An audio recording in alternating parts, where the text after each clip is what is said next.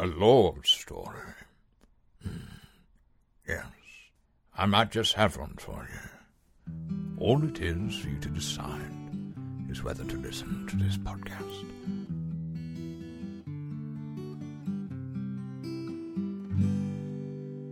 Salutare! Noi suntem Diana Șora. și Radu Zaharia. Ne face o deosebită plăcere să vă urăm bun venit la primul episod din podcastul nostru. Law Story. Sperăm că vă place numele, voi ne-ați ajutat să-l alegem și vă mulțumim pentru asta. Înainte să dăm drumul episodului de azi, ne-am gândit că ar fi bine să vă spunem câteva cuvinte despre ce ne-am propus. În fiecare săptămână, unul dintre noi va pregăti o temă. Și celălalt va încerca să fie cât mai curios. Pentru început, ne-am gândit să analizăm relația contractuală dintre noi și giganții tehnologiei care ne-au acaparat existența. Chestii din astea simple și deloc sumbre. Da, Facebook, Google, Apple. Toată trupa. O să avem și invitați? Da, o să avem și invitați. Deja am pregătit câțiva și abia așteptăm să-i cunoașteți. Ok, hai să nu mai lungim. Azi vom începe ușor diferit. O să povestim despre cum să te pregătești pentru a deveni avocat. Ce să faci pentru a avea șanse cât mai mari să iei examenul de barou. Dar principiile pe care le discutăm azi poți să le aplici indiferent de examenul pe care îl ai în față. Și adevărul e că nu vorbim deloc despre ce să înveți, ci despre cum să înveți. Și de ce să înveți?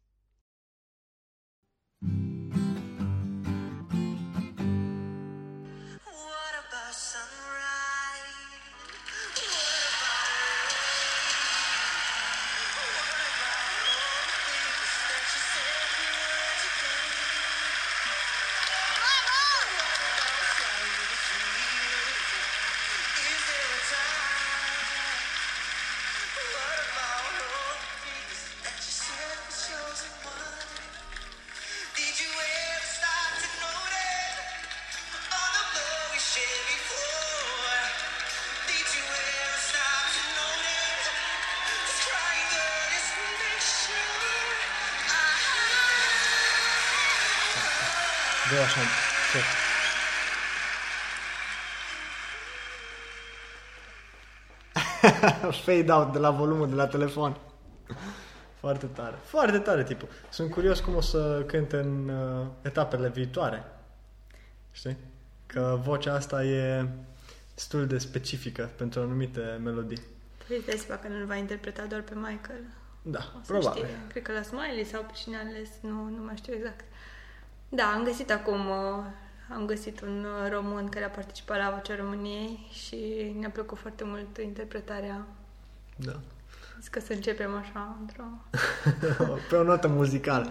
Păi o să facem un intro din asta cu ceva, uh, cu ceva muzică la început, știi, un scurt uh, intro din ăla cum uh, au uh, cei de la televizor, știi, când trec de la reclame la Da, uh, da, da. film și de la film la reclame și treaba aia.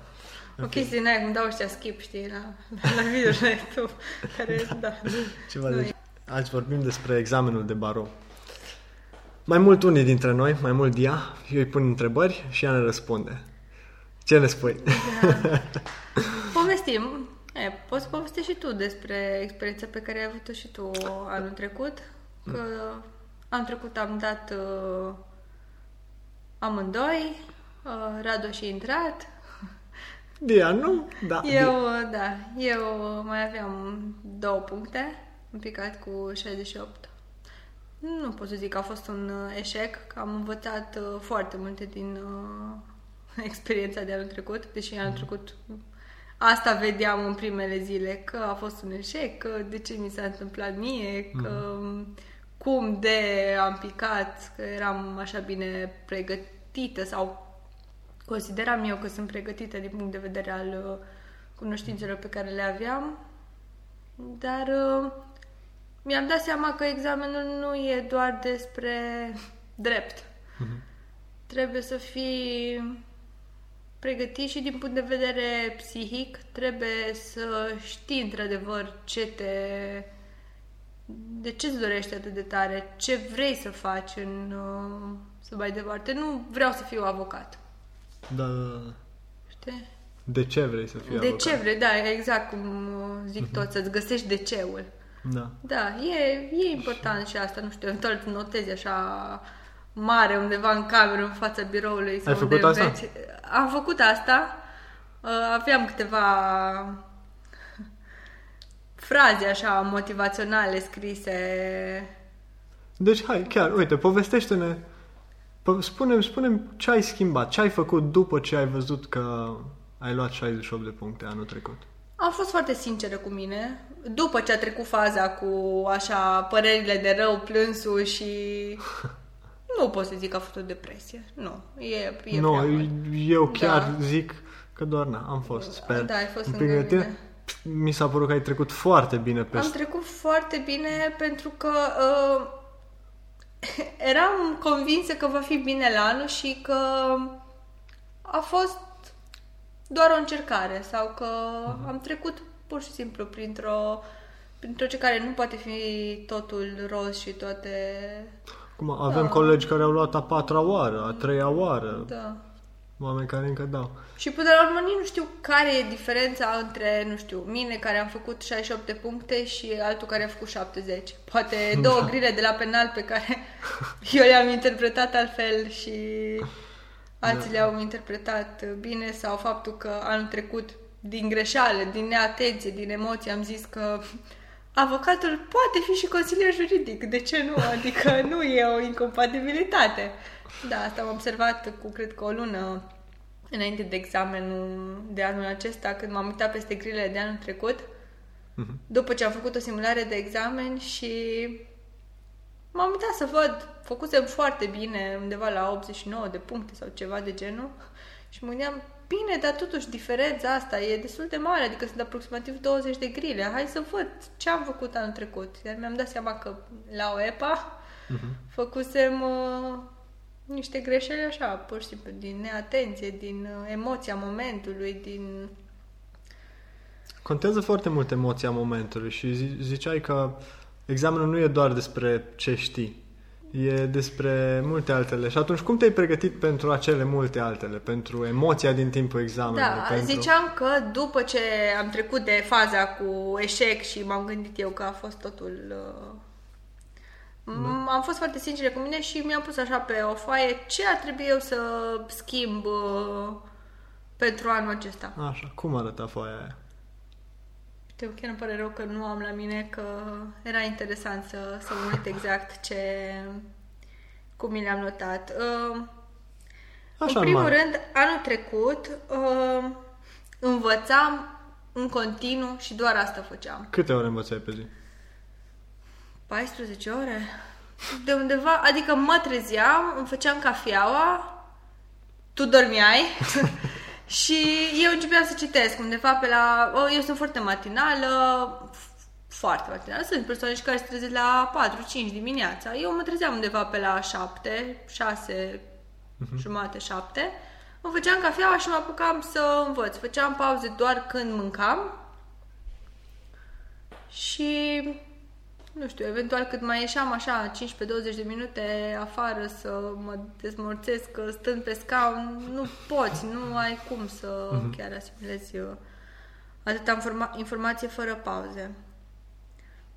Venea și după un an, anul 4 de facultate, în care am învățat pentru licență, înainte pentru sesiuni, care erau alte materii, alte Da, da, da. Erau materii care nu intrau nu la intrau, da. uh, și asta barou. chiar pot să zic că suntem un pic dezavantajați de alții din alte județe care uh, m, se pregăteau chiar în ultimul semestru pentru, exact din materiile pentru admitere și au scăpat și de licența sc- scrisă. Noi, practic, pregătirea anul trecut a început undeva de prin iulie. Adică după licență și după, adică cu Da, două adică luni Cu două luni înainte, ne-am Înainte. putut dedica 100%. ne-am Da, dedicat... uh, acum, adevărul e că noi n-am început să ne pregătim pentru barou E, cu două luni înainte, normal. dar... uh, Așa specific. Mi-am dat seama și de faptul că um, trebuie o pregătire ex, trebuie să știi cum sunt formulate grile, trebuie să le simți un pic. Trebuie făcute foarte multe grile trebuie văzut modul în care sunt Bine, formulate hai să ne întoarcem, și... hai să ne întoarcem la, la ce la ți-ai scris chestia pe cu foaia. psihicul. Că am impresia că încerci să o eviți un pic. Spune-ne ce ai scris pe foaia. Da, am scris faptul că m, nu aveam încredere în mine. Asta îmi lipsea mie cel mai, cel mai mult anul trecut. Nu aveam... Și- Și... Da, puneam tot timpul, mă gândeam, și dacă nu intru, și... Nu, nu simțeam, nu... Nu, nu știu Da, cum. ok.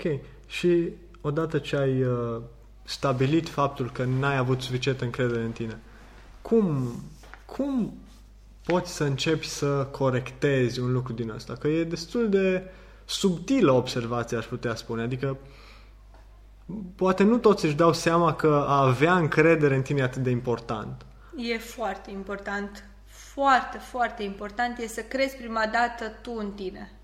Da.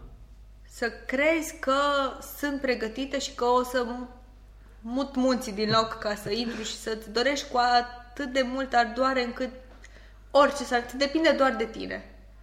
Trebuie să ajungi în punctul ăla în care să zici băi, examenul ăsta depinde doar de mine. Nu depinde de 4, 5, 6, 10 grile interpretabile, nu depinde de absolut nimic, doar de mine. În momentul în care îți dai seama că eu sunt pentru asta și că o să fac totul ca să, ca să îl iau. Anul trecut, da, probabil nu eram atât de motivată, am crezut că e un examen așa ca celelalte din, uh, din uh, facultate și poate nu m-am pregătit atât de bine, cum ziceam, și la nivel... uh, Și nu făceam sport. Mie mi-a lipsit foarte mult faptul că anul trecut nu făceam mișcare fizică. Cred că și asta, adică nu cred, sunt convinsă că ți ajută Da, să spunem că tu... endorfinele care le emani când faci uh, tu înainte să începi Sport. pregătirea pentru examen, să spunem că făceai foarte mult sport. Adică Da, da. a fost o schimbare destul de radicală. Da, făceam cam, cam o oră de sport aproape în fiecare zi. Nu aveam un program bine stabilit nici înainte, dar uh, sportul de la trei ani nu mi-a lipsit niciodată, adică în continuu îl fac, nu văd viața fără mișcare. Iar în perioada aia eram atât de stresată cât aveam impresia că orice fac altceva, pierd timp. Asta, știi că ziceam în continuare că inclusiv când mâncam, aveam 20 de minute în care ziceam că dacă stau mai mult, pierd timp. Nu-mi dădeam seama că, făcând sport, um, uitându-mă la, plimbându-mă în aer liber, uh, văzând diferite videouri motivaționale sau uitându-mă la un film sau meditând sau uh, orice alte activități, practic te ajută. Creierul tău funcționează și în perioada aia, așa s-am învățat Eu- și de la tine. Păi Eu exact asta spuneam Da, de fiecare da. dată când mergeam să fac sport și mă opream din învățat. Ăsta e momentul în care eu mi-adun energiile ca să învăț și mai mult, și mai mult, și mai eficient. Pentru că dacă uh, tu încerci să uh, acumulezi non-stop informație, la un moment dat vei rămâne fără energia aia atât de Exact. necesară pentru a te concentra și, și atunci ai nevoie să o reîncarci. Ca un telefon pe care îl bagi la încărcat seara. Da. Și anul ăsta cum a mers cu sportul? Anul ăsta chiar făceam, um, mă trezeam tot așa cu, cu cafeaua mea de dimineață și făceam 15-20 de minute orice fel de mișcare, pe bicicletă, alergam pe stradă, nu mă inter- mai interesa că mă văd vecinii și ziceau, uite pe asta că alergă la șase jumate pe stradă de, de nebună. Da, alergam pe stradă, făceam orice altceva, ascultam uh, chestii motivaționale, muzică care îmi place, orice mă bine dispunea și îmi dădea starea aia de hai, acum, astăzi o să rupi civilul, o să rupi tot ce... Da, da, să, să nu ne mișcăm prea brusc. Da, lasă că Nu e- facem mișcări bruște. asta Deci e. cam așa mi începeam activitatea și îmi propuneam ceva să fac în, uh, în ziua aia. Aveam de la început un, uh, și cred că asta e foarte important, să fii organizat. Asta se transpune să... în orice, nu doar în a învăța da, pentru un exact. examen. Să știi Da, uite, în 31 august e examenul. Cât am până la examen? 3 luni, 4 luni, 5 luni, 6 luni. Nu voi putea timp de 6 luni să învăț 10 ore pe zi în continuu. Vor fi zile în care nu mă voi simți bine sau trebuie să fii pregătit pentru orice. Și atunci să-ți împarți materiile. Sunt 5 materii, iar din nou trebuie să fii sincer cu tine, nu să-ți întrebi în continuare colegii, dar tu cum te, dar tu la ce ai învățat, dar tu cum înveți. Fiecare trebuie să știe cum învață. Aici nu sunt de acord cu ea, dar povestim mai multe Da. despre asta. Trebuie să știe ce, ce anume cunoaște. Ce... A, aici da, aici da. Nu, la asta mă refeream, nu la modul neapărat de a învăța, Ah, ok, ci la... ok. Uite, Da. eu sunt mai bine pregătită pe penal. Ah, ok, ok, nu o ok. să stau o lună să învăț doar penal. Da. Dar poate unul trebuie să ia uh, partea teoretică, La- cartea, să o citească cu cod, să, să înțelegi foarte bine, să-ți dai seama că înveți pentru tine, să înțelegi un concept, să înțelegi, uite, uh, stipulația pentru altul, să înțelegi ce înseamnă stipulația aia pentru altul, nu doar să o citești așa mecanic, să înțelegi într-adevăr ce înseamnă, să-ți dai multe exemple. Eu am lucrat foarte mult cu exemple și te sunam chiar la cabinet, dă-mi un exemplu pentru asta, dă-mi un exemplu pentru asta. Pentru că în momentul în care ai înțeles un concept, nu-l mai uiți așa ușor. Materia oricum e foarte multă. Trebuie repetată în permanență și în permanență și în permanență. Începeam cu civilul, făceam procedurile și poate lăsam penalul pe urmă și după aia când ajungeam la civil aveam impresia că nu mai știu nimic. Um, asta e o chestie de cum să um, cum înveți pentru a, a-ți um, suplini lucrurile pe care nu le știi. Să fii sincer cu faptul că unele um, instituții nu le cunoști atât de bine și să te concentrezi pe ele până slăbiciunile devin uh, un punct forte. Exact. Um, acum, cum, cum făceai efectiv, de exemplu, ai un concept da, pe care trebuie să-l înveți. Când știi că, mă, în sfârșit am, am învățat conceptul ăla.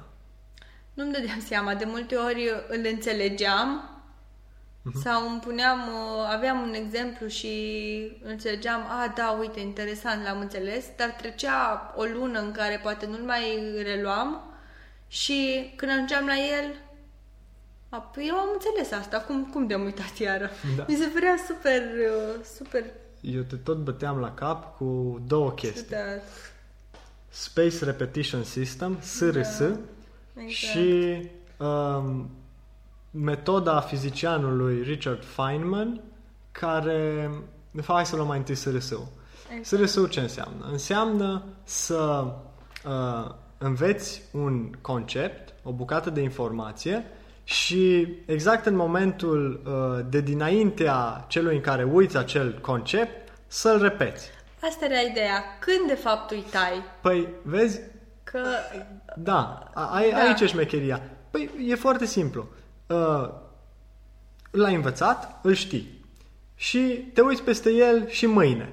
Fără să... Um, Citești. Să-l citești. Exact. Și doar îl, îl vizualizezi, nu știu, articolul ăla din cod sau uh, paginile alea de pe carte sau din sch- schițele tale sau cum le ai și vei ști destul de repede dacă uh, ești sau nu capabilă să-l redai. Dacă răspunsul e da, atunci nu-l mai, nu-l mai reiei. Vii la el peste o săptămână, să spunem, da? sau 5 zile. Până ce răspunsul nu mai e uh, cu atâta certitudine da. Da? Și acum ar zice colegii, păi da, da, eu peste 5 zile, nu știu, am început cu civil partea generală, eu peste 5 zile acum sunt deja la obligații și mai am și realele sau mai am nu știu ce, mai am succesiunile de repetat. Nu am timp să tot reiau partea generală peste 5 zile și iar să reiau în Da, continuare, asta e o da. problemă specifică E- examenului de barou, că Exact. e multă materie. E foarte multă materie și nu ai timp să o reiei la așa intervale scurte. Da. Păi... Păi- O colegă, Arina, Da? ea repeta, îmi zicea, eu astăzi aproape am citit uh, toate, am citit realele și persoanele și partea generală, toate într-o zi. Păi cum, cum le citi așa repede? Păi deja citesc pe diagonale, deja le știu foarte bine, deja își repeta foarte multă materie. Ea a zis că și-a dat seama Da. că are o memorie foarte bună, de doar pe termen scurt. Și atunci tot le, tot le repeta, tot le repeta la intervale foarte scurte de timp. Eu nu făceam asta. Eu făceam poate o săptămână doar civil. Cu grile, cu așa, după procedurile, uh, procedurile comparative. Ajungeam la, nu știu, apel în civil și nu mai știam, dar în penal cum era? Ajungeam la citare, dar, dar în penal cum era? Sau invers, dar tocmai ce am citit procedura civilă, acum nu mai știu. Și atunci am făceam tot felul de tabele uh, comparative cu procedurile sau... Sunt tot felul de metode și în care poți să asimilezi informația, nu știu. Îți faci uh, schițe, îți faci tabele. Da, sunt tot felul de îți metode. faci, Ideea e uh, să le găsești pe alea care chiar funcționează, că așa degeaba.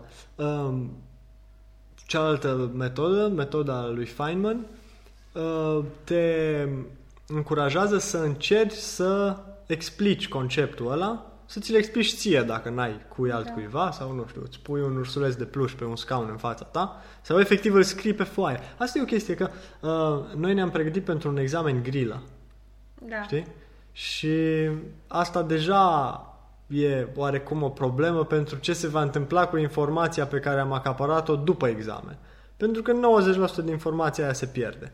Dacă tu nu te-ai pregătit să fii capabil să uh, redai uh, subiectele alea pe care le-ai învățat, ca și cum le explica unui prieten sau altcuiva, nu, nu, nu, nu-ți vor rămâne cu tine sau în orice caz vor rămâne mult mai puține pentru că atunci când te pregătești pentru o grilă um, ai cumva o plasă uh, de siguranță sub tine că și dacă n-ai ținut minte cum trebuie subiectul respectiv, când îl vei citi pe grilă, Exact. ceva va face o să-ți dai click tu la tine. seama că am citit asta, asta sună bine, asta e mai ușor din punctul ăsta de vedere, că nu trebuie să reții exact cum... Uh, că ai memorie vizuală. Îl vezi, l-ai citit în cos și așa, dar știi că e acolo, dar dacă ar fi tu să-l reproduci, ți-ar fi mai, uh, mai greu. Da, asta pe de o parte și pe de altă parte există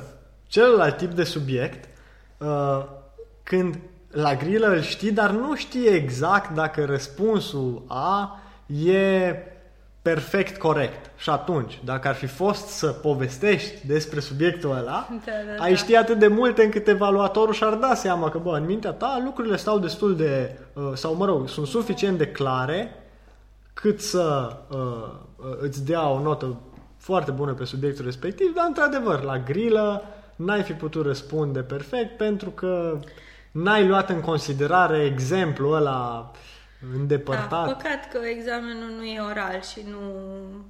Uite, ai așa o discuție liberă pe diverse su- teme din diferite materii. Așa cred că, într-adevăr, te-ar testa foarte bine. Nu să înveți tu mot-a-mo pasaje din uh, cod și din... Uh, pentru că, da, Asta e trebuie... o problemă care nu știu cum ar putea fi rezolvată. Pentru că așa Suntem prost foarte cum e mulți, examenul, da. e cam cea mai bună variantă Exact. de până și acum. E obiectivă până la urmă. Da, ar, ar, Chiar dacă... ar fi mult mai multă subiectivitate. Da, sau, mă rog, da, da. Incomparabil mai multă la un examen oral. Da. Um, dar mă gândeam la treaba asta cu cei care uh, cei, cei din, din structurile de conducere ale baroului și cadrele universitare și așa mai departe, uh, mulți spun despre noi că noi nu mai știm decât coduri și nu mai știm decât Păi să... asta ni se cer. tot ce- Asta e. Asta, Asta e. ni se cer. Noi nu am făcut uh, în uh, facultate, nu ni se luau articole din cod în care să dăm exemple și să povestim pe ele și să facem spețe și să discutăm pe diverse teme. Nu, ni se citeau articolele din cod și trebuia să le învățăm. Așa sunt și Deci, majoritatea cam asta manualelor. E, iar majoritatea... manualele, exact, scrie articolul și după aia ți-l explică. Mai sunt coduri comentate care, da, îți mai dau exemple, îți mai... Și Mai sunt câteva, dar... Uh, îți dau articolul și ți-l explic, adică îți mai scriu odată articolul cu alte cuvinte. Ceva de genul mai într-un alt limbaj, dar Nu mai uh, sunt tratatele alea care uh, intră în detalii și teorii uh, despre dreptul civil și... Da. Ah, Bun, hai să vedem. Dă-ne, dă-ne așa un uh, plan de acțiune pentru uh, cum să iei examenul de barou în 2019. Acum, adevărul e că uh, cum să iei examenul de barou în 2019 s-ar putea...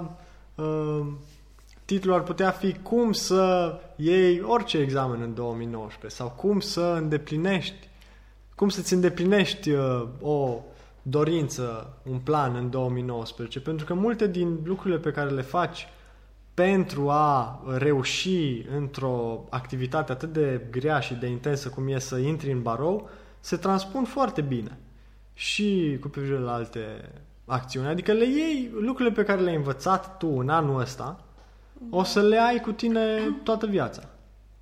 Bun. Hai, începe cu... Mă nu rog, știu. mai, mai, mai uităm din ele. mai uităm destul de multe din ele, dar uh, da, chestiile de bază oricum le, ș- le știi. Am spus despre DC-ul. Deci De- cu asta să începem. Da, eu zic că cu asta să începi. Să te gândești, îmi doresc eu să fiu avocat sau își doresc părinții mei sau uh, îmi doresc doar pentru mine sau îmi doresc să fac, să-mi fac mândri părinții, să fac mândri bunicii, unchii și așa mai departe. Oare ce faci dacă DC-ul tău nu e, nu e pentru tine, cum spui tu? Nu e... E un DC insuficient de puternic, cel cu ați face mândri bunicii, de exemplu. Poate că da. Poate că da, poate E, pentru, po- pentru adică unii... că nu e insuficient de puternic, sau? Sau că e? Nu, zic că poate pentru unii e. Pentru mine nu ar fi. Deci eu m-am gândit doar la mine. Nu m-am gândit că, uite, a intrat Radu, trebuie să intri și tu. Să intri și tu. Sau, uite, uh, poate mi-am dezamăgit părinții că n-am intrat anul trecut, anul ăsta trebuie să-i fac mândri de mine.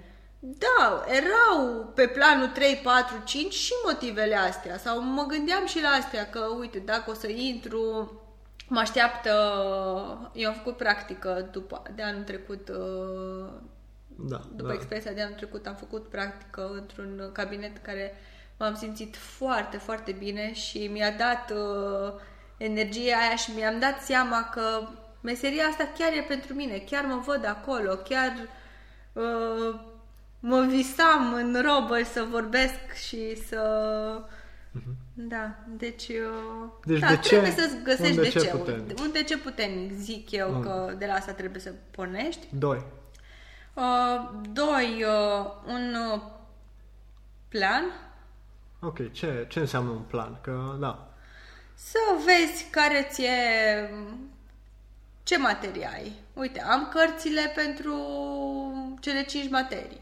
Îți iei toate cărțile de care ai nevoie. Cărți, coduri, uh, doctrină, Îți pregătești grile. terenul, Deci îți practic. pregătești, practic, uh, terenul. Te gândești cam uh, cum se va desfășura ziua, intervalele în care vei învăța. Sunt o persoană matinală. Nu sau nu sunt o, o persoană matinală. Eu cred că, ce, sau eu, cel mai bine acumulam informație în prima parte a zilei. Ce sfat le-ai dat celor care uh, sunt de părere că ei învață cel mai bine după Noaptea. ora 9 seara Da. și între 3 și 5 și... Dar nu, nu cred în asta. Nu cred în asta. Cred că de, a- de la răsărit până la apus, cumva. Când e soarele... Și aici ai noroc că vara e vara ziua e lungă. Da, cumva așa, de la răsărit până la apus. Acum nu poate, nu pot poate tot să se trezească la șase jumate cum mă trezeam eu, dar uh, un, și un nouă ar fi, ar fi suficient. Da, nu pot Zic. toți să se trezească la un șase jumate cum făceai tu, doar că în ziua examenului uh, vor Trebuie, trebui să să facă. trezească. Asta e, asta Și e ideea. atunci um, e și o chestie de a te pregăti pentru evenimentul la care trebuie să uh, concurezi. Uite, Floyd Mayweather face o chestie foarte interesantă. Bănuiesc că îl știe toată lumea. Pe Floyd Mayweather nu mai trebuie să dăm niciun fel de explicații. Uh, el, cu câteva zile înaintea uh, ultimului meci, și cred că face asta sau făcea asta pentru fiecare meci, era în clubul lui de striptease, la ora 4 dimineața. Și uh, un uh, jurnalist s-a dus și i-a luat interviu acolo în, uh, în clubul lui de seară și l-a întrebat, Floyd, tu ce faci? N-ar trebui să dormi, n-ar trebui să te recuperezi, mai sunt câteva ore până la meci, practic, putem să le numărăm în ore. Uh, zice, prietene, nu toți sunt 50 și 0 cum sunt eu, eu știu foarte bine ce am de făcut. Știi? Și de ce spune asta? Spune asta pentru că meciul la ora aia e. Și atunci, cum altfel să te antrenezi decât dormind ziua și seara fiind pregătit de luptă? Știi? La fel și pentru examenul de barou. Tu dacă ești obișnuit să te trezești la ora 9, când deja începe examenul și tu trebuie să fii acolo, Da. cu mintea, cu sufletul, cu spiritul, cu toate, nu vei avea aceleași șanse ca uh, un... Să dai același randament, Același randament? ca o persoană care se trezește la 12 și își începe eventual pe la 2 să, să, să da, învețe. corect. Da. Sau care se trezește la șase jumătate și care la 9 deja a citit jumătate de cod și e pregătit de acțiune. În fine. Da, Deci deci, asta e- cred că asta ar trebui, cu, cu trezitul de dimineață ar fi important. Și atunci la cât ne culcăm? Câte ore de somn? Ideal, clar, ar fi undeva la 7, zic eu. Mhm. În 7 ore e 7, 8 ore.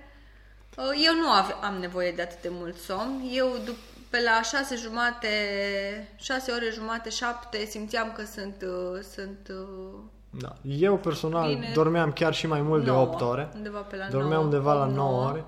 Dar uh, la mine lucrurile erau destul de intense. Eu când învățam, învățam Exact. foarte puțin, adică Da. ca, și, ca și timp. Erai foarte eficient. În jumătate de oră poate cuprindeai cât cuprindeam Da. eu în uh, două ore, să zicem. Erai foarte focusat în momentul în care învățai, depuneai un foarte mare efort și atunci Da, și, a, și asta, aveai nevoie de pauze mai, Da, mai era- scurte. Și asta, și, și somnul. Aveam, cred, nevoie de suficient somn cât să mă recuperez. Făceam și sport. Da. Da. Așa, după ce m, te trezești, cred că important ar fi jumătate de oră să faci ceva mișcare. Să alergi, să faci pe bicicletă, să faci yoga, să meditezi, să... Da, light. Așa, ceva. Da, nu, ceva nu un care- sport intens, ci doar să-ți trezești corpul la să viață. exact, să-ți trezești corpul, să te plimbi prin aer liber, să să te să-ți începi cumva ziua într-un mod, uh, nu în cărți. Nu cu nasul în carte, cum făceam eu, uh, cum Ok. făceam anul trecut. Eu nu mâncam și am uh, încercat în uh, perioada asta. Mi-am dat seama că înainte de, ex- de marile examene pe care le-am avut, niciodată nu am putut să mănânc. Nu, nu puteam să mănânc. Aveam impresia că creierul meu se ocupă de digestie și că obosesc imediat. Da, În ai- momentul în care îi dau mâncare, el obosește undeva la jumătate de oră, mai ales dacă mâncam carbohidrați. Clar, după jumătate de oră, o oră, mi era somn. Da, hai să, hai să rămânem un pic pe dietă, că dieta și alimentația, da. eu zic că sunt undeva la poate 50% din, uh, au poate 50% impact asupra șanselor tale de reușită. Contează foarte, foarte mult. Deci, creierul tău și corpul tău sunt atât de influențate de ceea ce mănânci, Da. încât nici nu-ți vine să crezi de când a- atunci când schimbi ceva în alimentație și vezi, mamă, se poate și așa, parcă am ieșit Exact. din nori. Da, pentru că toată lumea crede că dacă mănâncă o, un baton de Snickers, Da, aia e energie. aia e energie. Da, aia e energie atunci, în uh, jumătate de oră. Da. Și după aveam, cred că ți-am povestit, în fața mea la examen, o fată care și-a adus jumătate de frigider. A avut vreo două batoane de Snickers, o banană, cola și cred că cam Cred că cam atâtea, dar oricum foarte multe în condiții în care eu aveam doar o sticlă de apă undeva pusă jos ca nu cumva să mi-o dau pe foaia de examen sau, sau ceva de genul.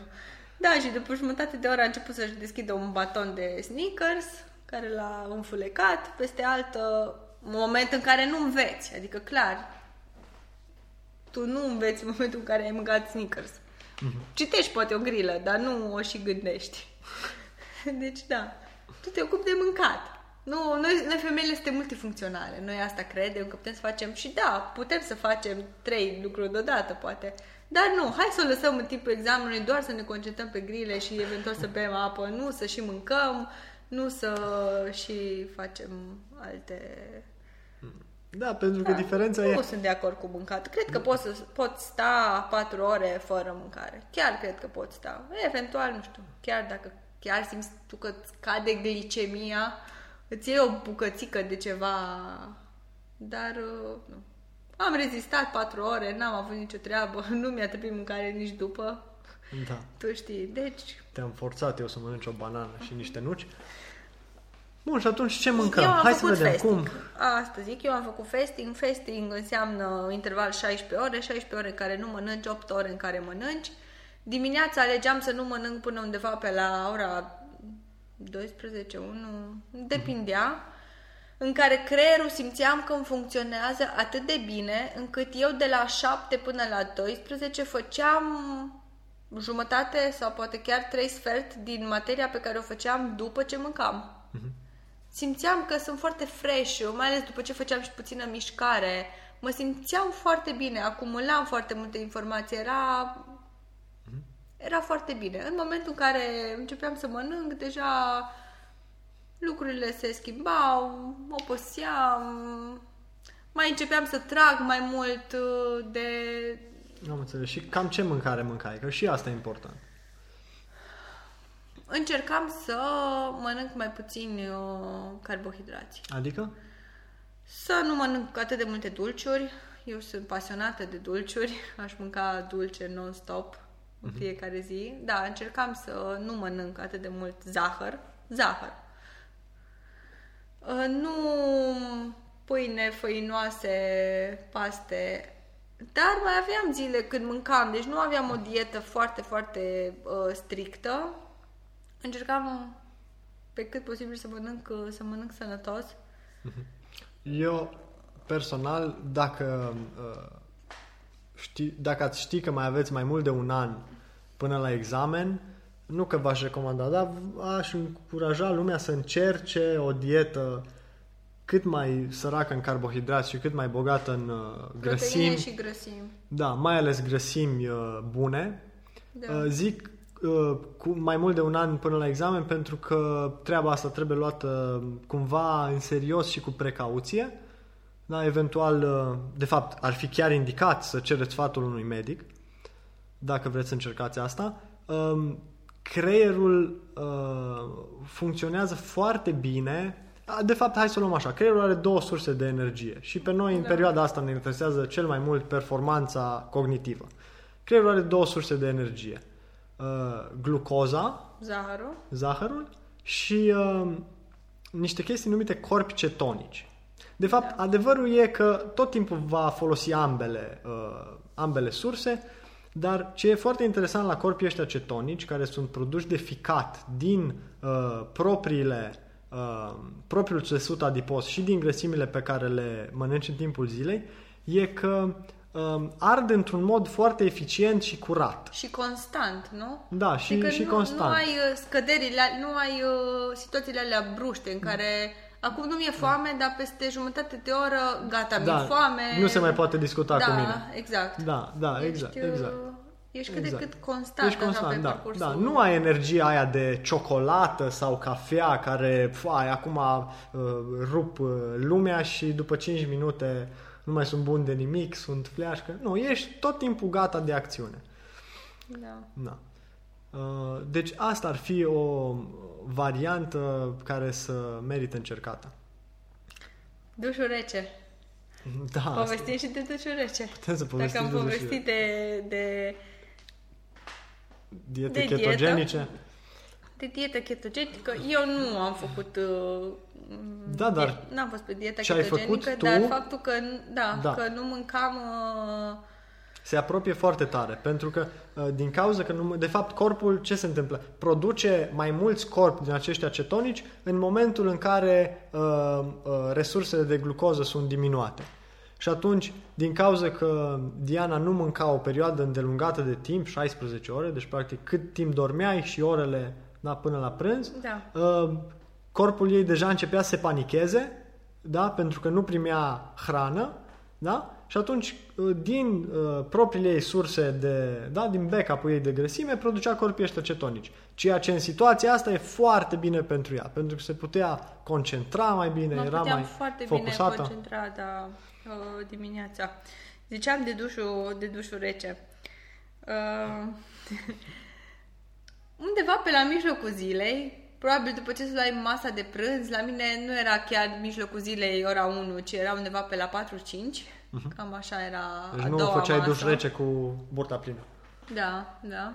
Ah, ok. Um, se întâmpla o stare de lene în care vreau să dorm, în care vreau să mai fac altceva, în care nu mai am chef să învăț, în care mă simțeam așa obosită sau având în vedere că nu făceam atunci mișcare, simțeam nevoia să să schimb ceva, să-mi dau o, un refresh, un restart, un... Da, exact. Așa, și atunci făceam un minut de duș rece. La mine, la început, a funcționat, a, a fost un pic mai greu. Îmi băgam doar picioarele sau deam așa cu rușul, dușul re, rece, apa rece pe mine și mă mișcam în continuu și așa, până mi-ai spus că nu prea e bine ce fac și că trebuie să respir Așa. și să învăț că să învăț să respir, de fapt, ca asta. să învăț să respir uh, sub uh, sub apă, sub E, sub, sub apă rece. Sub apă rece, da. Da, sub presiune. Să înveți să respiri, punct. Da, Noi nu că prea aș putea- știm să respirăm. Da, cred că aș Asta putea e- să-mi uh, uh, revizuiesc ce am spus înainte cu 50% importanța alimentației. Cred că 50% uh, din impact îl are cum respiri și mai ales cum respiri în timpul examenului. E cumva evident că dacă nu respiri mori. Dar nu. La altceva mă refer. Nu, da, 45% alimentație și 5% cât înveți. Uh, da. Nu știu, ce, nu Chiar știu cât vreau ar să fi sp- de acord, dar zice că suntem nebuni cine ne ascultă cu...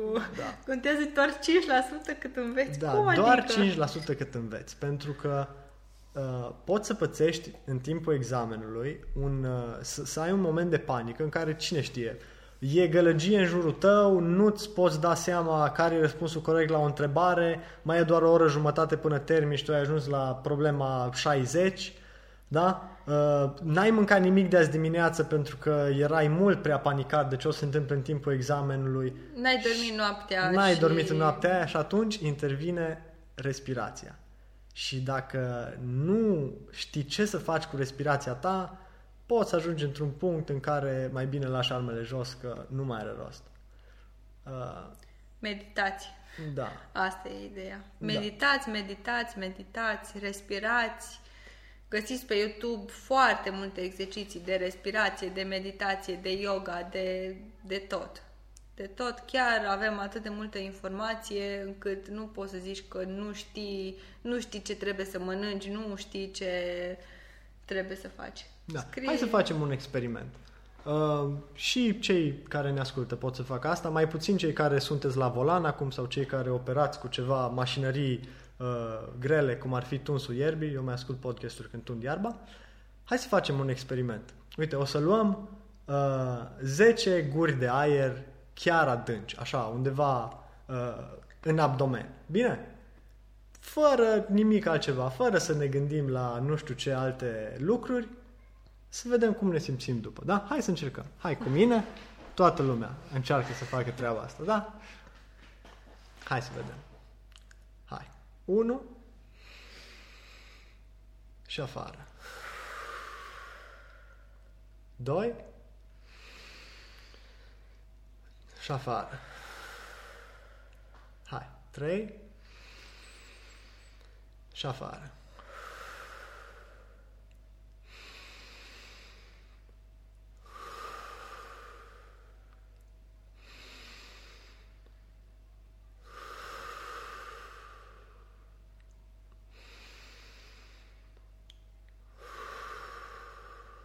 Mai de două ori.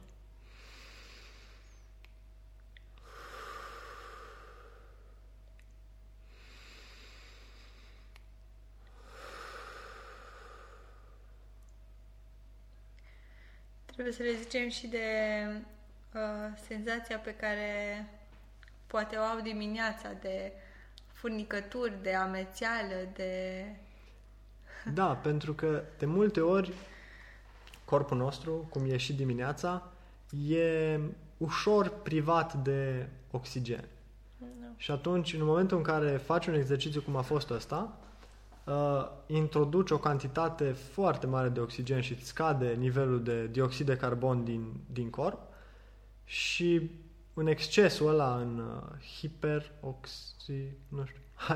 în fine, um, pot să apară ușoare furnicături sau chiar o, o ușoară Stare de amețeală, amețeală, da. De-aia- ceea ce nu, nu, nu trebuie să te panicheze, dispare, nu are ce să ți se întâmple din cauza ei. E, e absolut normal. Dar, în fine, un, un exercițiu de genul ăsta te poate ajuta foarte rapid să îți uh, faci ordine în minte, în gânduri. Chiar și în timpul examenului. Da. Aveam perioade în care simțeam că nu mă mai pot concentra la următoarea grilă. Luam trei respirații adânci, am avut noroc și că am stat uh, lângă geam și luam, uh, respiram de 3-4 ori și următoarea grilă era ca și cum atunci am început... uh, Avem 45 de minute de când am început. La să Wow. dai? Nu, mă- da, mă Da, a uitam să trecut văd foarte cum. repede. A trecut, uh, a trecut repede. Da, ziceai că doar 5% sunt cunoștințele sau, mă rog, ce... Ce am vrut noi să subliniem e că, da, nu doar informația contează. Nu doar Da. ceea ce, ce știi. Pentru că dacă era foarte mulți studenți Da. sunt buni în timpul Sunt buni. facultății și au cunoștințe și înțeleg, dar poate nu au uh, succes tocmai pentru că nu știu cum să învețe sau se dedică doar învățatului și lasă, nu ies din casă, nu, nu mai fac absolut nimic altceva decât ce am făcut eu anul trecut. Învață, învață, învață, învață, Da. fără, fără altceva. Sunt atât de multe variabile la examenul ăsta încât nu e suficient doar să te concentrezi pe, pe Da. ce știi din punct de vedere al cunoștințelor pentru examen. Trebuie să știi mult, multe alte lucruri. În orice caz, și cum ți-am spus și ție, uh, când intri în examen, da? deci în, în minutul ăla de înainte să înceapă examenul, tu trebuie să fii mulțumit cu tine și cu cât de multe Exact. cunoștințe ai acumulat. Deci asta e, e, e clar, e, e foarte sigur aspectul ăsta, că trebuie să, să știi că într-adevăr ai parcurs materia și că lucrurile pe care le-ai acumulat în pregătirea ta pentru examen sunt suficiente pentru a trece examenul. Asta am vrut să zic, să nu credeți acum că Da. dacă meditați și faceți sport și mâncați sănătos, o să intrați și o să, o să intrați la barou. Deci, nu. Nu, trebuie o pregătire intensă și, și uh, acumula... E foarte, foarte multe informații și atunci trebuie împărțită, trebuie reluată în permanență, trebuie citite cărți, trebuie să mâncați codurile și când spun mâncați, chiar mâncați codurile, procedurile, civilul, penalul, învățați-le foarte bine, citiți cărți. uh, Eu acum, anul acesta, n-am mai citit foarte multă doctrină. Anul trecut uh, știam, de exemplu, pe penal, citeam 5 cărți pe penal. Ce înseamnă Citeam- doctrină pentru cei care nu sunt atât de... Poate ne ascultă și cei care nu sunt la drept sau... Cărți. Cărți uh, scrise de...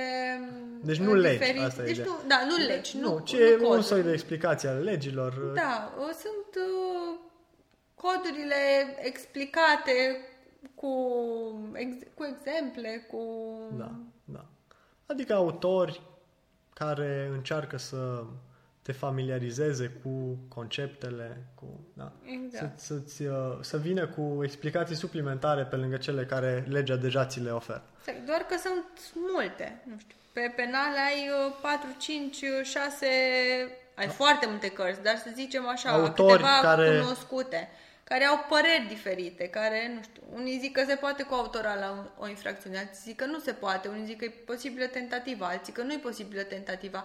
Sunt foarte, foarte multe păreri și te gândești ce să învăț până la urmă, ce părere să rețin, ce să știu, că nu mai știu Da. ce să, ce să iau. Pe cine să cred? Da. Sunt câțiva recomandați și cei care învață cu siguranță ei știu că la penal a fost uh, Udroiu mulți, mulți ani recomandat. Acum mai nou e, e Cioclei, dar nu, să nu intrăm în detalii de ce cărți trebuie să Da. citiți Nu. și ce... Se mai întâmplă uh, un lucru, o greșeală, după părerea mea, pe care o fac mulți. Se concentrează asupra uh, chestiunilor controversate Detaliilor, din da. doctrină, fără să ia în considerare faptul că uh, la examen, până la urmă, nu trebuie să faci 100 din 100, trebuie să faci 70 din 100. Și Exact. sunt mult mai mult de 70 de întrebări absolut... Uh, Pe cum cod. să- Da, pe Sunt cod și 70 clar de- de răspuns la ele și da, punctajul ăla se poate face fără niciun fel de uh, probleme și fără a intra în nu știu ce polemici. Da, eu ziceam că anul ăsta nu am mai citit atât de multă doctrină, dar o citisem în timpul facultății, deci totuși știam conceptele, le înțelegeam, nu am mai avut acum nevoie, dar uh, cei care nu au citit, chiar uh, pot să zic că îi sfătuiesc ca prima dată să treacă prin cod și să citească cel puțin o carte la fiecare, să ca- citească o carte pe civil partea generală, una pe reale, una pe să înțeleagă conceptele, că poate din cod nu înțeleg atât de bine, să înțeleg, da. și au un cod comentat, dar să nu-și ia cinci cărți pe partea generală, să nu-ți ia, să nu pierdă foarte mult timp cu doctrina. Da. Să înțeleagă că... până la urmă totuși uh, codul e, e baza. atunci, eventual, atunci când găsești o instituție care nu, Nu o înțelegi, înțelegi exact. suficient de bine din cod, poți să, să încerci o carte, deși, după părerea mea, mult mai eficient ar fi să întrebi un prieten. Dacă nu înțelegi un lucru, două minți uh, care colaborează de obicei sunt uh, mai bune decât uh, suma uh, capacităților lor. Și atunci cred că un prieten ar fi mult mai bine consultat decât o carte. Și aici, da, e oarecum Da, ciudat. Cum nu. să întrebi un coleg uh, despre ce... Păi, foarte simplu. Colegul ăla s-ar putea să fi citit deja Udroiu Exact. și să fie capabil să-ți spună în 5 minute ce tu n-ai înțeles, în loc să... Sau de multe ori citești și din carte și nici din carte nu înțelegi. Asta Că e, se mai întâmplă și asta. asta e cățelul nostru care latră rochi. Da, de multe ori citești uh, explicația și, cum ziceam, majoritatea cărților redau ce scrie și codul sau explică cu alte cuvinte, dar nu înțelegi nici asta. Și atunci, da, faceți o muncă așa în echipă.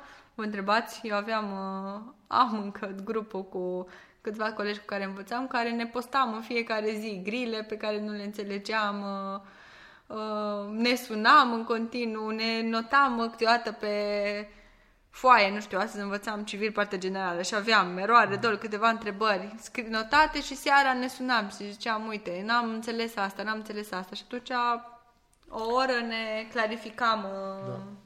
E foarte bine și chiar uh, aș recomanda ca toată lumea să aibă un grup de uh, prieteni cu care uh, pornești spre, spre același obiectiv. Um, dar în același timp revin la ce am spus înainte. Și poate ar fi bine să-ți iei așa un, uh, un deadline. Nu te concentra până în ultima zi pe lucrurile pe care nu le știi. Da, nu te uh, concentra pe lucrurile care sunt foarte contro... adică controversate. Da. Da. Da. Și nu e un examen atât de detaliat încât să ai nevoie să uh, uh, pătrunzi fiecare amănunt al unei instituții și să o știi în cel mai mare uh, detaliu. Trebuie să le înțelegi în, uh, cumva în limitele codului. Da? Adică uh, să fii conștient de faptul că dacă te-ar lăsa la examenul ăsta cu codul, uh, ai lua poate 95 din uh, 100 uh, fără niciun fel de problemă, poate și uh, dacă n-ai făcut facultate de drept, dar ai așa, un pic de abilitate de, de a parcurge uh, o lege. 95 din 100 pentru că 5 dintre ele sunt greșite și cred că am putea să, să, Da, cele aș mai... Da, sfătuiri, recomanda. Poate că nu sunt așa în măsură să zic eu că... sf- Păi Dacă ai dau dat un examen, sfat. cred că ești mai mult decât în măsură. În fine. Um, să parcurg, să-și facă simulări de examene. Da, să facă Ce înseamnă simulări, simulări de examene? Că unii nu uh, simulează în adevăratul sens. Simulări de examene înseamnă să stai cel puțin 3 ore recomandat ar fi 4. Să stai 4 exact ca la examen. Eu stăteam undeva la 3 că stau mai prost și cu răbdarea. Nu prea aveam răbdare, în două ore terminam uh, examenul și atunci mi-ajungea o oră să mă, să-mi corectez grilele și nu aveam, dar stați 4. Stați 4 ore, luați, uh, nu știu, grilele din 2018. 4 ore stați pe ele, treceți prin ele, luați-vă să îmbulinați, uh, corectați-vă, iar după ce v-ați corectat, citiți foarte bine ce ați greșit. Adică doar grilele greșite. Ați avut, poate ați făcut 70. Alea 30 de grile pe care le-ați greșit sau poate nu neapărat că le-ați greșit, nu știu, la o întrebare e A, B. Dar tu nu erai foarte sigur pe B. Ai pus și B, uite, l-ai nimerit. Citește și B-ul ăla, că sigur acolo ceva, poate ai știut enunțul ăla, dar aliniatul 2 de la articolul ăla nu-l mai țineai minte, știi? Da. Deci citește instituția aia la care tu nu mai erai sigur, la care, da. e, ce ziceai tu, Da, cu, asta, asta e o cu șmecherie. repetiția. Pe, asta e o cu- șmecherie pe care o făceam. Făceam grile și uh, grila greșită, uh, instituția uh, care era descrisă în grila greșită, o repetam toată. Adică nu mă mai concentram, să zicem că făceam grile la civil, da? Și greșeam, uh, nu știu, greșit. ceva despre prescripție, da? Despre suspendarea uh, prescripției, termenului de prescripție. E, repetam suspendarea termenului de prescripție și doar asta. În felul ăsta treceam destul de repede prin, uh, prin uh, uh, materie, pentru că nu reluam tot civilul, ci mă concentram, uite, și aici revenim la SRS, mă concentram doar pe ce nu mai era atât de bine Exact. sedimentat. E clar că alea le-ai, uh, le-ai greșit. Deci faceți la un interval de timp, faceți-vă simulări. Faceți toate grilele din toți anii și de la stagiari și de la definitiv. Pe mine m-au ajutat foarte, foarte mult. O să vă dați seama că sunt anumite formulări specifice, sunt uh, anumite grile care poate, sau materie care se repetă, nu știu, îți dai seama că poate la la civil în fiecare an pică ceva din prescripție. N-ai cum să n-ai ceva din prescripție sau din vicii de consimțământ sau din nulitate sau din um, cauză ilicită, imorală. Cam astea se repetă din contracte.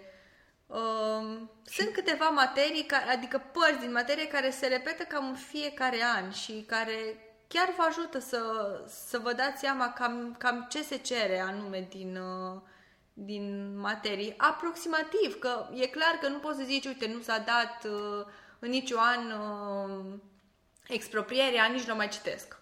Da. Nu, dar uh, fiți, vedeți cam ce se dă, cam ce, pe ce se pune accent și atunci puneți și voi accent pe astea, dar nu, asta nu înseamnă că pe celelalte gata, nu le mai, uh, nu mai treceți prin... Uh, Exproprierea intră la examen? da, dar n-ai citit-o. nu știu.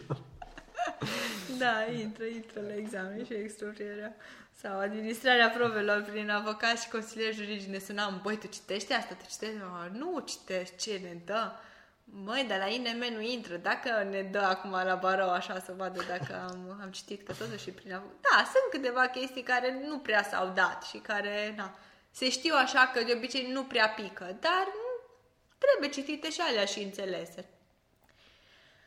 Uh, iar la fel, când faceți, uh, când faceți grile, e normal, majoritatea colegilor îmi ziceau, nu mai fă grile după ce ai învățat astăzi, ai învățat prescripția, tu acum faci grile din prescripție. E normal că le știi. Da, e adevărat. E normal ca după ce ai citit prescripția să știi să faci câteva, să răspunzi la câteva grile din prescripție. Dar în același timp îți sedimentezi foarte bine materia. Cu siguranță nu le știi pe toate. Îți dai seama ce în momentul în care tu ai citit codul, ți-a scăpat poate uh, câteva chestii și atunci numai bine le înțelegi mult mai bine. E ca și cum ai citit o carte pe, pe cod, e ca și cum ai citit doctrina. Da, Asta pentru- învățam eu din, din, din grile. Da, pentru că de multe ori grilele sunt efectiv materia Da. sub formă de ABC. Exact. Atunci, Exact. practic, mai treci o dată prin materie. Exact. Și asta pe mine m-a ajutat, dar uh, e foarte bine și dacă faceți, nu știu, ați citit acum prescripție și faceți o, săp- peste o săptămână, când deja ați trecut la procedură civilă, practic vă reluați civilul. Ați terminat civilul, ați trecut pe procedură civilă și faceți grile din civil, din uh, și asta e foarte bine că rămâne în continuare, creierul încă nu lasă să uite civilul. Îl readuceți prin grile în, uh, și rămâne, după treceți la procedură civilă, faceți grile din, uh, uh, scuze, la procedură penal, penală faceți grile din procedură civilă și, și tot așa până când, uh, na, treceți la... Depinde în ce ordine vi le luați. Eu tot timpul terminam cu penalul, că eu aveam, aveam impresia că penalul oricum e simplu, știi, în fiecare an a fost simplu la barou și oricum fac 19, 20, 18 grile până anul ăsta. Când anul ăsta mi-a rupt penalul. Da. Ce s-a Anul întâmplat la ăsta. penal anul ăsta? Când ți-am corectat, uh, când ți-am corectat uh, foaia de examen, da? Câte aveam?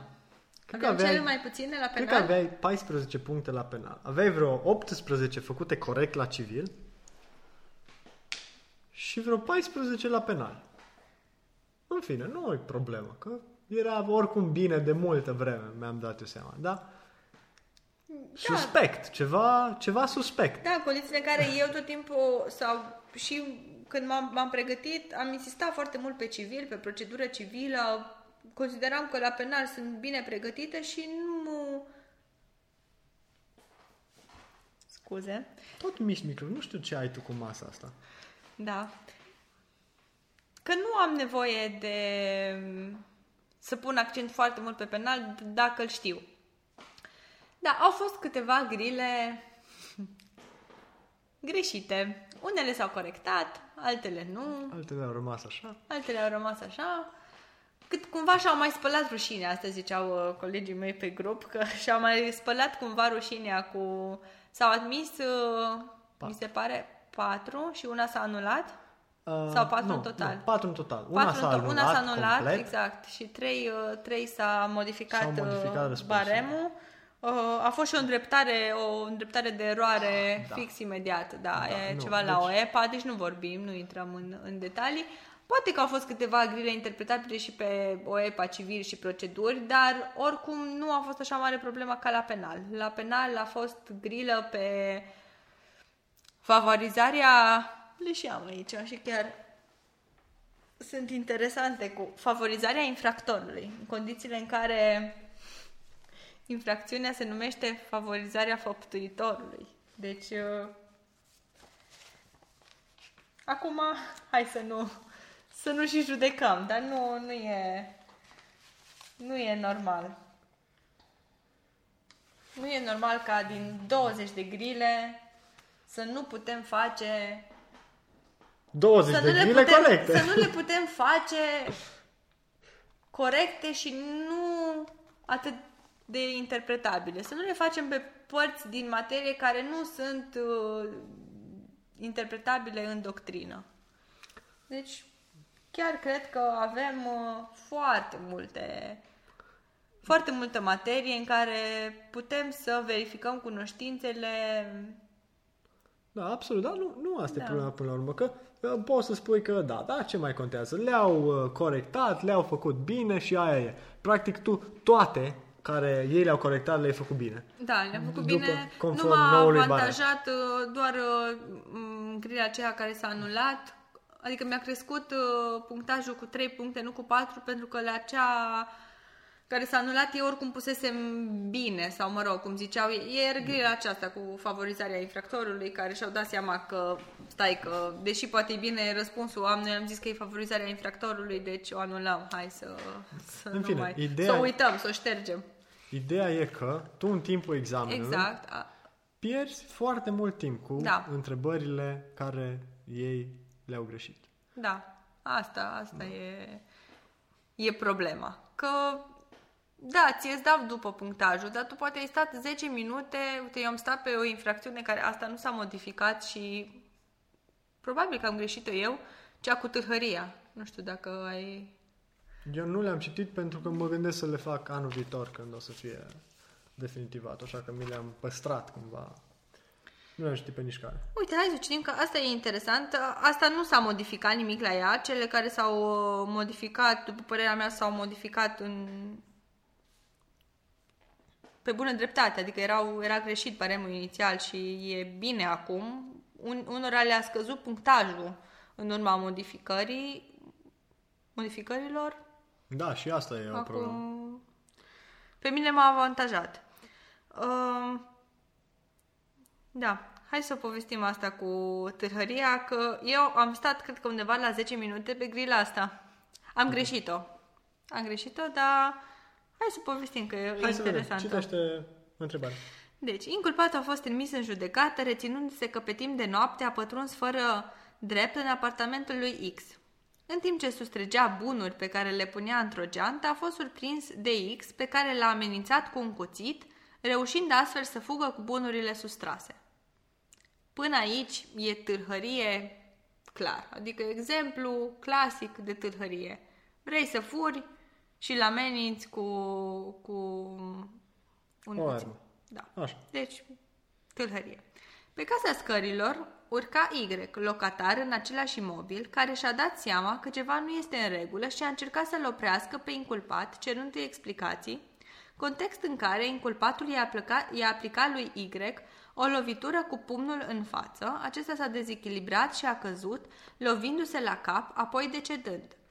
Față de această stare de fapt, inculpatul va răspunde pentru și sunt așa variantele. A. O infracțiune de tâlhărie agravată în concurs cu infracțiuni de loviri sau vătămări cauzatoare de moarte. B. O infracțiune de tâlhărie în formă agravată. Și C. Două infracțiuni de tâlhărie în formă agravată. C-ul clar l-am, uh, l-am exclus. Și uh, stăteam între A și P. E o tâlhărie în formă agravată sau e în concurs cu loviri sau vătămări cauzatoare de moarte? Uh, din punctul meu de vedere, răspunsul corect la această stare de fapt ar fi fost uh, tâlhărie urmată de moartea victimei. Asta ar fi fost încadrarea la care eu mă așteptam să o găsesc uh, în variantele de răspuns.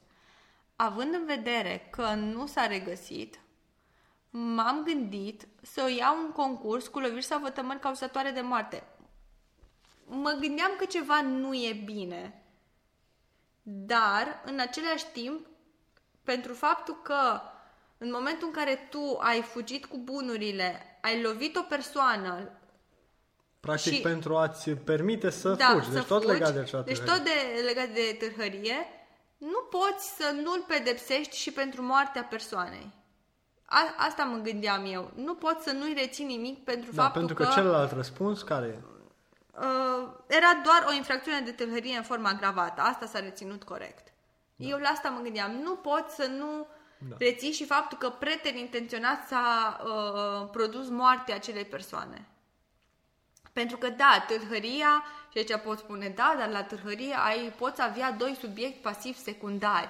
Ce înseamnă asta? Adică, uh, la tâlhărie poți să ai o persoană de la care furi și două persoane pe care le ameninți. Sau o persoană pe care o lovești și o persoană pe care o ameninți. Da, ok. Se reține doar o infracțiune de târhărie în situația asta, în care tu furi de la o persoană, dar da. ameninți sau lovești două persoane. Poți avea doi subiecti pasivi secundari. Dar în momentul în care tu, la unul dintre uh, din cei doi subiecti, îi provoci și moartea sau preteri intenționat ca urmare a loviturilor se produce moartea, eu m-am gândit că uh, trebuie să uh, îl pedepsești cumva și pentru, pentru asta. Și de asta am luat eu un concurs cu loviri sau alte sau vătămări cauzătoare de moarte. Repet, cred că încadrarea ar fi fost uh, încadrarea corectă ar fi fost tâlhărie urmată de moartea victimei. Dar uh, poate vă explica. Am vorbit și cu colegii, cu câțiva colegi, ei mi-au spus că au luat la fel, s-au gândit la același lucru. Probabil că sunt și alții care au luat bine și poate, poate știu să, să explice de ce ar fi doar tâlhărie în formă agravată. Și a mai rămas o infracțiune, o grilă care mulți o vor mai... Uh, aici nu vreau să intru în detalii. Uh, unii au spus că îl vor da, vor da și în judecată. Apropo, s-a câștigat uh, un prim caz, avem un precedent. Da. Putem zice că un coleg, uh, un coleg de-al nostru, de fapt e din Cluj, cred că. Din Cluj? În fine. Uh, a făcut 69 de puncte anul trecut, tot așa o grilă interpretabilă pe penal, a dat în judecată un EBR-ul Da. Și NPPA-ul. Și NPPA-ul, da, și a, a câștigat, anul ăsta i s-a Se va emite decizia, decizia de, primire De, în profesie. Da. profesie. Da, și Frumos. mai e, mai e una cu 7-7 de pe, pe grila 2 cu la suspendarea sub supraveghere, dacă e obligatorie aplicarea unei pedepse accesorii. Clar, codul nu precizează uh, cum că ar fi obligatorie aplicarea pedepsei uh, accesorii. Uh, unii spun că nu asta ar fi regula și că poți să că nu e obligatoriu, că nu în toate cazurile e obligatorie aplicarea pedepsei accesorii, nu vreau să, să intru și să comentăm și pe, și pe grila asta. Ei au luat și au corect, până la urmă oricum nu mai putem uh, schimba nimic, poate cei care îi dau în judecată cu 69 de puncte poate merg pe una din cele două și atunci vor, uh, vor explica ei uh, motivele mai bine și vor căuta prin doctrină și așa explicațiile pentru, pentru grilele astea. Ce vreau să zic e că grile ca acestea sunt undeva până în maxim 10, hai să spunem 20 de grile așa mai interpretabile, deși e mult 20. Nu, mie mi se pare foarte mult. Nu, eu zic că sunt cam așa, cam cum au fost în Da. toți anii. Vreo 5. Cinci, Vreo 5, 6 grile care, Da, hai. hai. să spunem că... Da. Să zicem maxim 10. Oricum tu ai 90 de grile pe care le, le poți face, nu știu, hai 10, 20, nu-ți mai amintești unele chestii. Dar uh, dar 70 poți face. 70 sunt destul de clare și pot fi, pot fi făcute. Da. Dacă te pregătești așa cu, cu Cum? Ia hai să vedem. 1, 2, 3, 4. Cu, cum am zis, cu de ce? Cu de ce? Te pregătești cu de ce? Te pregătești cu trezit de dimineață ca să fii pregătit pentru examen, nu? Și dormit suficient cât să te Da. recuperezi. Te pregătești cu alimentație, Da. da?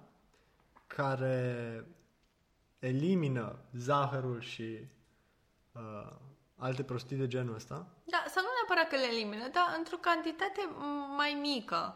Încercați să evitați zahărul și aici chiar mă refer, poate credeți, doar la, nu la, doar la ciocolată vorbesc, vorbesc și de chipsuri și de carbohidrați ăștia răi, care tot în, în zahăr se... Și eu am impresia că lumea nu mănâncă suficientă mâncare adevărată. Adică Da. dacă eliminați chestiile astea, o să vă simțiți groaznic la început. Da. Adică o să aveți impresia că e o prostie. Ce, ce se întâmplă? Tocmai pentru că uh, corpul se detoxifică și nici nu are altă sursă de energie. Pentru că dacă tu nu înlocuiești asta cu uh, niște Grăsimi, legume, cu niște grăsimi nuci, bune. cu fructe, aveți fructe toată vara.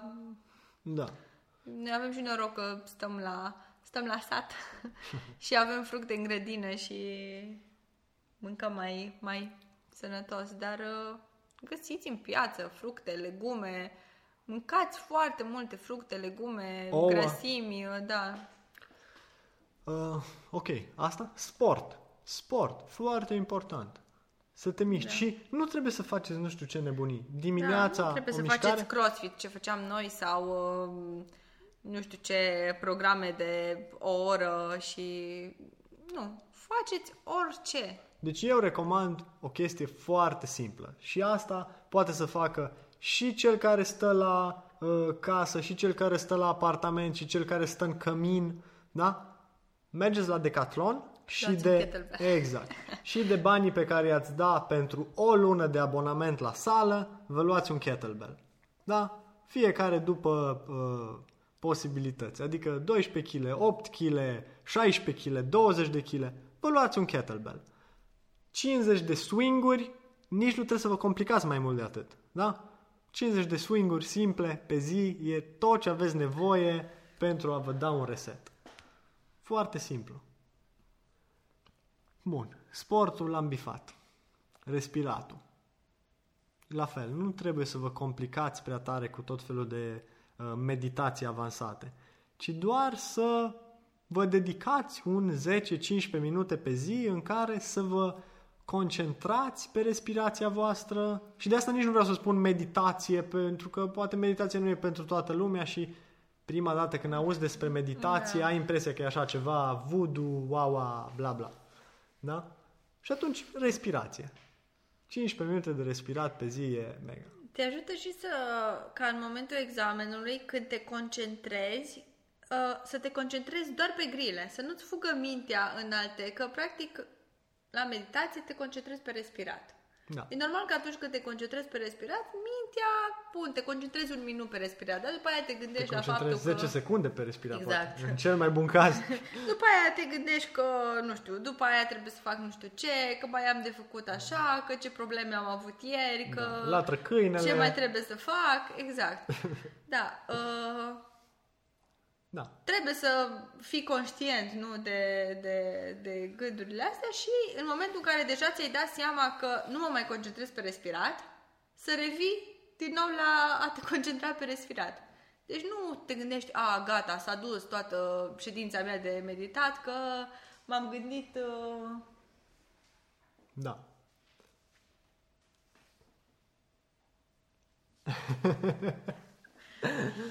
da. Bun. Um, și după aceea, desigur, partea cu învățatul. Partea cu învățatul care eu personal nu sunt de acord că fiecare învață în, în modul lui. Uh, eu zic că un mod foarte eficient de a uh, acumula informație uh, e cel care e propus de metoda Pomodoro. Uh, cred că am vorbit prea puțin pentru, despre cum, uh, cum facem treaba asta. Ideea e să, să ai bucățele de timp în care respiri și acum astea, da, nu trebuie să fie doar de 20 de minute și 10 minute pauză. Poate să fie și ceva mai lungi. Ideea e să nu te chinui timp de ore în șir să uh, uh, reții ceva sau să încerci să uh, acumulezi informație. Împarte-le pe bucăți de timp. De asta orele la școală și la facultate sunt de 50 de minute. Pentru că nu te poți concentra mai mult de atât. Sau te poți concentra, dar nu ești deloc eficient. Știi? Da, și lăsați mai ușor Facebook și Instagram în perioada asta. Pentru că ajungeți în situația de a... Ce mai pățeam eu? Învățam 40-50 de minute și intram pe internet, în care 20 de minute discutam nu știu ce problemă cu nu știu Colegă, ce coleg. da. Da. Și povesteam pe problema aia și așa. Era deja practic o oră și 25 de minute am învățat uh, și 20 ore și 10. O oră și 10 deja în care 20 de minute am stat pe Facebook. Și după simțeam nevoia practic să-mi iau pauza. Deci eu din pauza aia, înțelegi cum zic? Da, înțeleg. Da, eu practic din pauza mea de 20 de minute, jumătate de oră cât mi-am, mi-am propus, eu deja 20 de minute am pierdut tot făcând drept. Da. Că am- Practic nu era o pauză Da. în adevăratul sens al cuvântului. Nu era o pauză, nu. Uh, Dacă chiar sunteți și vreți să mai stați pe internet, și eu am stat. Nu am renunțat nici eu la Facebook, nu am renunțat nici eu la Instagram, dar uh, le-am redus. Le-am redus. Stăteam poate 10 minute, nu stăteam 20. Îmi dădeam seama că, uite, deja pierd mult timp, hai, ieșeam afară, mă plimbam, uh, nu știu, făceam 10, luam un kettlebell și făceam cu el, uh, mergeam și mâncam, uh, Da. Încercam, mă uitam la tot felul de alte chestii și încercam pur și simplu să mă relaxez, să nu fac nimic. Câteodată e bine și asta, nu te gândești la nimic. Stai și stai într-un hamac și stai 10 minute și te uiți pe cer. Și nu faci absolut nimic. Da, și nu faci absolut nimic, dar în același timp creierul tău procesează acolo în Da. background ce ai învățat. Da, asta e ce vorbeam că și în perioadele de pauză tot uh, creierul tău nu e de fapt în pauză, ci că asimilează informația pe care i-ai, uh, i-ai Deci să nu vă fie frică să faceți pauze. Dar în același timp și pauzele alea să fie, zic eu, bine gândite. Nu știu, ai... scop. Da, te gândești, uite, învăț 25 de minute, fac 5 minute pauză, iar învăț 25 de minute, fac 5 minute sau 10 minute pauză și după îmi iau o, perio- o pauză mai lungă de jumătate de oră sau de 40 de minute în care, nu știu, mănânc, mă plimb puțin și stau 10-15 minute pe internet. Să zicem. Sau uh, înveți 50 de minute, iei 10-20 de minute pauză și la 2-3 ore ți iei tot așa o pauză mai lungă. Cam asta făceam eu. Nu aveam uh, stabilit. Tu citeai 20 de minute și făceai jumătate de oră pauză. Că Așa, în alea 25 de minute, acumulai poate informația pe care eu o acumulam în uh, o oră jumate și atunci Nu, nu, Ți era... era- e un pic exagerat, Da? poate, nu. Uh, ideal, da, metoda uh, prescribed, as prescribed, e 20 de minute cu 5 minute pauză. Da? Și alea 5 minute sunt efectiv. Cât te duci până la frigider să îți iei un pahar cu apă, cât, uh, nu știu, faci uh, câteva genoflexiuni ca să uh, îți dai un restart și în modul ăsta poți să uh, rămâi la un nivel de intensitate destul de mare. Da? Dar, într-adevăr, nu trebuie să te chinui cu treaba asta, că trebuie să fii foarte meticulos și ultra, ultra, uh, cum să spun, uh, așa, conștiincios ca să te ții de 20 cu 5, Da, 20 da, cu 5. era- Da. E deja un pic robot. da, Un pic, e, e un pic robotizat. Da. Dar în același timp trebuie să fii conștient de faptul că cel mai bine reții uh, în primele minute de când te apuci să înveți și în ultimele minute uh, de dinainte să iei pauză. Și atunci trebuie cumva să profiți de intervalele astea de timp și să nu uh, ai intervale de două ore în care tu stai pe scaun. Că inclusiv statul ăla pe scaun, o să vedeți că cel mai mult te distruge în perioada asta statul pe scaun. Și cred că poți să Vai. confirmi asta.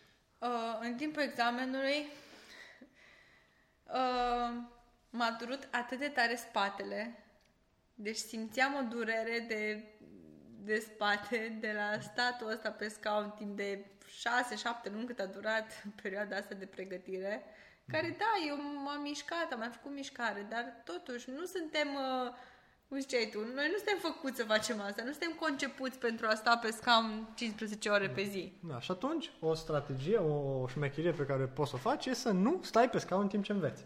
Eu făceam cam jumătate-jumătate. Eu învățam în picioare. Învățam foarte mult la geam, la pervaz, scriindu-mi, dacă nu aveți un whiteboard, asta e foarte fain de făcut, uh, scriindu-mi uh, și făcând tot felul de schițe pe geam, cu markerul pe geam. Da? Stai la pervaz cu cartea, ca să fie la nivelul la care să poți citi din ea, și uh, te folosești și de lumina de la geam, ceea ce e super. Da, eu asta n-am reușit cu să stau, uh, să stau uh, pe sca, uh, să stau în picioare, dar uh, da, dacă puteți, uh, de ce nu? E, uh, Da. e interesant și asta. Ce să le mai zicem? Ce facem după examen? Ce facem după examen? Da. Ce facem uh, dacă suntem admiși și ce facem uh, dacă suntem respinși? Sau Păi nu ce știu, ar facem trebui doar să dacă fie o suntem- diferență?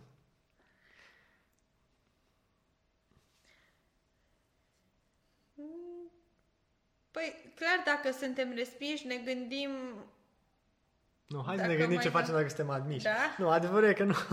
da, nu. E, nu. e greu acum să mă mai gândesc ce faci dacă aș fi fost respinsă și anul ăsta. Nu, nu, nu. Uh, e clar că nu te poți gândi uh, ce faci dacă vei fi respins uh, la modul la A, care Asta e foarte poți să... important, scuze. Da. E foarte important în momentul în care înveți, uite că îmi vine așa idee pe work, să nu te gândești la faptul că vei fi respins. Sau să, nu, să nu, nici să nu te mai gândești cu, dar dacă nu intru.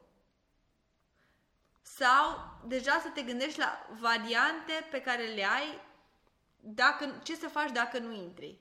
Nu, să nu îți pui nu da. înainte sau să nu, Știi, poți să faci să nu chestia pui asta. rău înainte. Poți să faci chestia asta o singură dată. Poți să-ți pui, uite, chiar acum problema, ce fac dacă nu intru? Și pentru cei mai mulți dintre noi răspunsul e destul de simplu, nu se întâmplă mare lucru. Exact. E Poți un să- examen, da, până da, la e- urmă, e un examen. se dă în fiecare an. Uh, nu toată lumea trebuie să fie avocat. Uh, sunt atâți consilieri juridici, sunt, poți fi notar, dai la magistratură. Sunt atâtea alte Da. chestii pe care le poți face după ce ai terminat facultatea de drept. Da, ai atâtea variante. Uite, e un tip, Tim Ferris, poate unul dintre voi îl știți, care îți recomandă chiar să faci chestia asta. Fear setting o numește el. Adică să iei acel rezultat negativ despre care, la care te tot gândești, tocmai pentru a vedea că dacă se întâmplă nu e așa mare lucru. Și odată ce ai făcut chestia asta, păi concentrează-te pe hai să, să avem succes Exact. acolo și hai să ne iasă. Da? Da. După ce ai văzut că nu se întâmplă niciun fel de tragedie. Da? Deci asta e foarte important. Nu vă gândiți, dar dacă nu, da, da, sunt stresat. Și hai să povestim o oră cu prietenii noștri că uite ce greu îi pentru barou și da, nimeni nu contestă. Sunt foarte puțini care pot face asta.